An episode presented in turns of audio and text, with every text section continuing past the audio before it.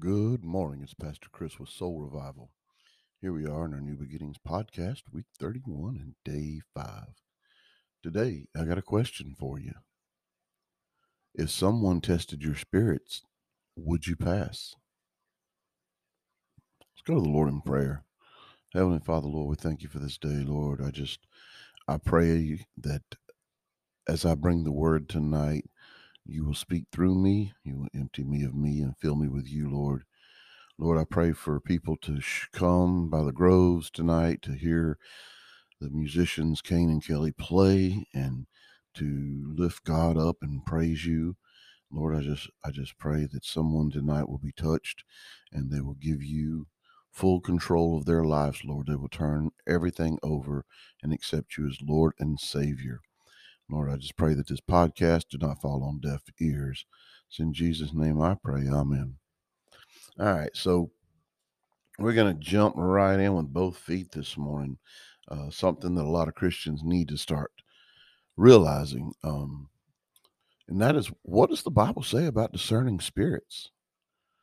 Uh, you know, the apostle Paul, he mentions the gift of discerning the spirits in First Corinthians chapter 12, verse 10. Now, in his interpretation of the passage, um, he, he says that these words mean the ability to tell who is spiritual and who is not, who is a prophet and who is not. As Paul wrote at the time, uh, there were many false prophets, just as I believe there are today. And we've got to know how to discern uh, between the two. We we got to know um, which ones are real, which ones are not real, and uh, get out there and uh, we got to fact check them. And to fact check them, it means to uh, to go into our scripture and and tell are they for real or not. And uh, we're to go to First Corinthians 12 10 in a minute, but I want to start out with First John in chapter 4. Uh, he says, uh, Beloved, do not believe every spirit you but test the spirits to see whether they are from God or from many false prophets have gone out.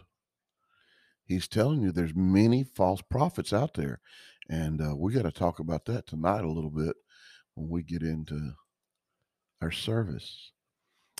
But Paul writes in 1 Corinthians 12 10 about um, that God gave us Jesus, He gave one person the power to perform miracles and another person the ability to prophesy. And He gives someone else the ability to discern whether a message is from the Spirit of God or from another spirit. Still, another person is given the ability to speak in unknown tongues, while another is given the ability to interpret what is being said. And uh, we've all got to be able to to test someone's spirit. This spirit will tell you if they're a good person or a bad person. It'll tell you if they're truthful or a liar. Um, a lot of people at our church grew up in the streets. They'll tell you that's you know street smarts.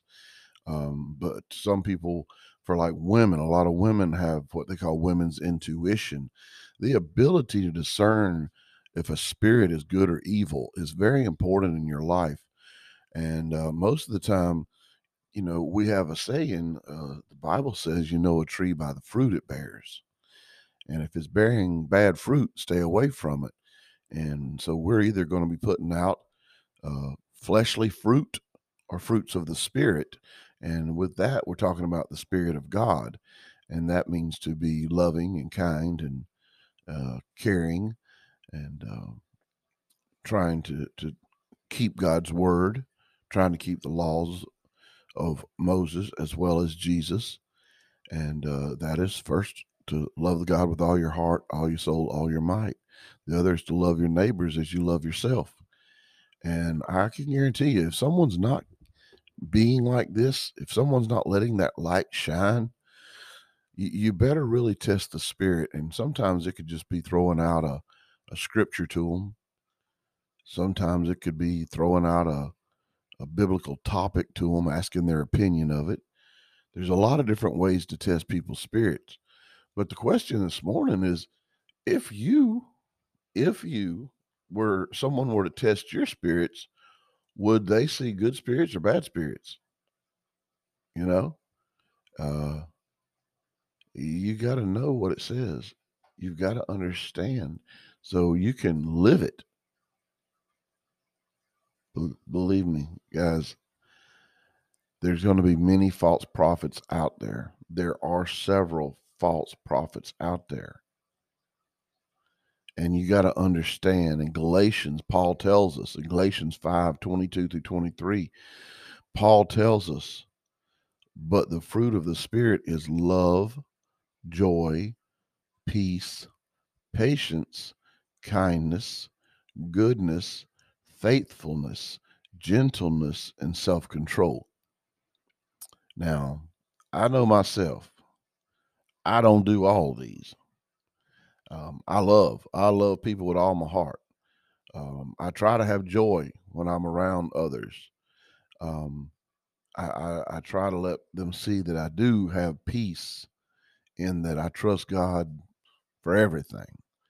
Uh, patience, well, I'm not real good at that, but I'm not going to pray for it because he won't give me no patience. He'll just bring everything to me that I need to have patience. Uh, kindness, I'd like to think I'm a kind person. Goodness, uh, I, think goodness to me and kindness kind of go hand in hand. Uh, faithfulness, yes, I'm very faithful and loyal to my, my friends and my congregation.